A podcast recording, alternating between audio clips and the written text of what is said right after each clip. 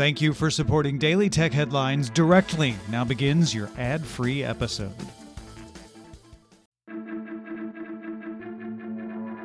These are the Daily Tech Headlines for Tuesday, April 14th, 2020. I'm Sarah Lane.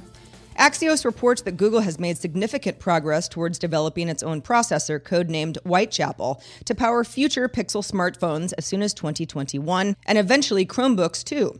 Currently, Pixel phones use Qualcomm processors. A source tells Axios that Google's new chip has an 8 core ARM processor, hardware optimized for machine learning, and was designed in cooperation with Samsung using 5 nanometer technology. Samsung also manufactures iPhone chips and its own Exynos processors.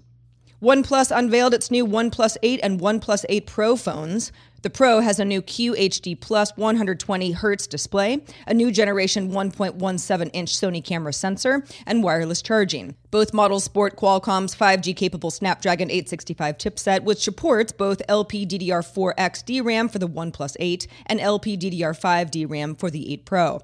Both phones come with either 8 or 12 gigabytes of RAM, depending on a 128 or 256 gigabyte main storage option, and are available for pre order now in Europe, with sales starting April 21st and April 29th in the US. The OnePlus 8 starts at $699, and the OnePlus 8 Pro starts at $899. According to Bloomberg calculations based on monthly data from the China Academy of Information and Communications Technology, which is a Chinese government think tank, Apple's iPhone shipments in the country were up 19% from a year earlier to 2.5 million units in March.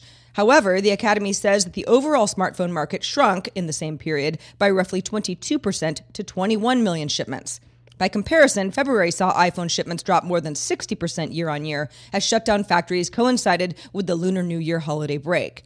Apple has a rumored iPhone redesign slated for release this fall that Bloomberg reports may still experience production delays.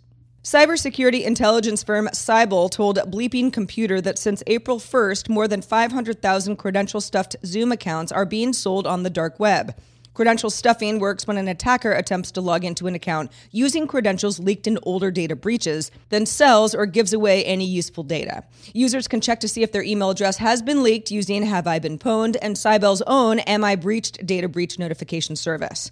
Meanwhile, Zoom announced it will let paying customers pick which data centers their calls are routed through starting on April 18th, after the University of Toronto's Citizen Lab found that Zoom generated encryption keys for some calls from servers in China, even if none of the people on the call were physically located in China.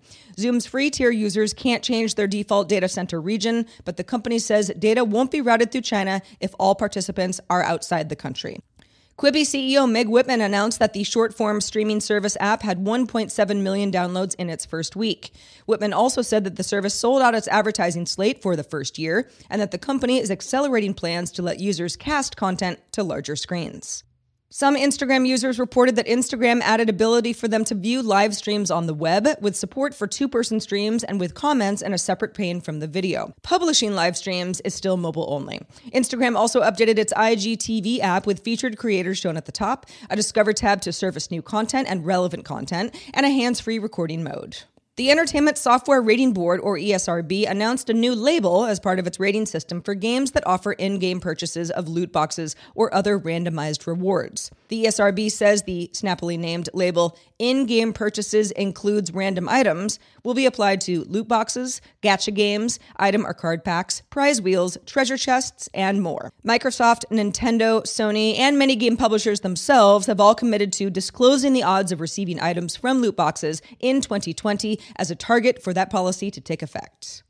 The Nintendo Switch got System Software Update 10.0.0 Monday, which lets console owners remap controller buttons on the Joy-Con controllers and the Nintendo Switch Pro controller, and transfer data between system memory and SD cards. Animal Crossing New Horizons also gets some new user icons Tom Nook, Timmy and Tommy Nook, Isabelle, Wilbur, CJ, and Flick. Motorola announced it will hold a flagship launch event on April 22nd at 12 p.m. Eastern Time. A teaser video posted on Twitter shows the device with a sharply curved screen edge.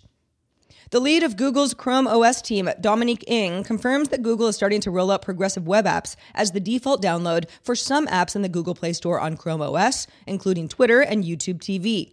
Web apps are websites that look and feel like apps and can still work when offline. They're generally faster, smaller, and use less battery. These web apps appear alongside Android apps in the app tray, display push notifications, and can be uninstalled through the Play Store. Finally, Facebook's internal R&D group launched a free app for Apple Watch called Kit or Keep in Touch, designed to connect close friends. Kit uses a combination of QR codes and Facebook Messenger to send and receive a variety of messages with contacts, including voice recordings, emoji, location sharing, scribbles, and dictation, similar to using iMessage with an Apple Watch but using Facebook Messenger rather than SMS or iMessage. For more discussion of the tech news of the day, subscribe to dailytechnewsshow.com. You can find show notes and links to all our headlines there as well. Remember to rate and review Daily Tech Headlines wherever you get your podcasts. I'm Sarah Lane. Thank you for listening, and we'll talk to you next time.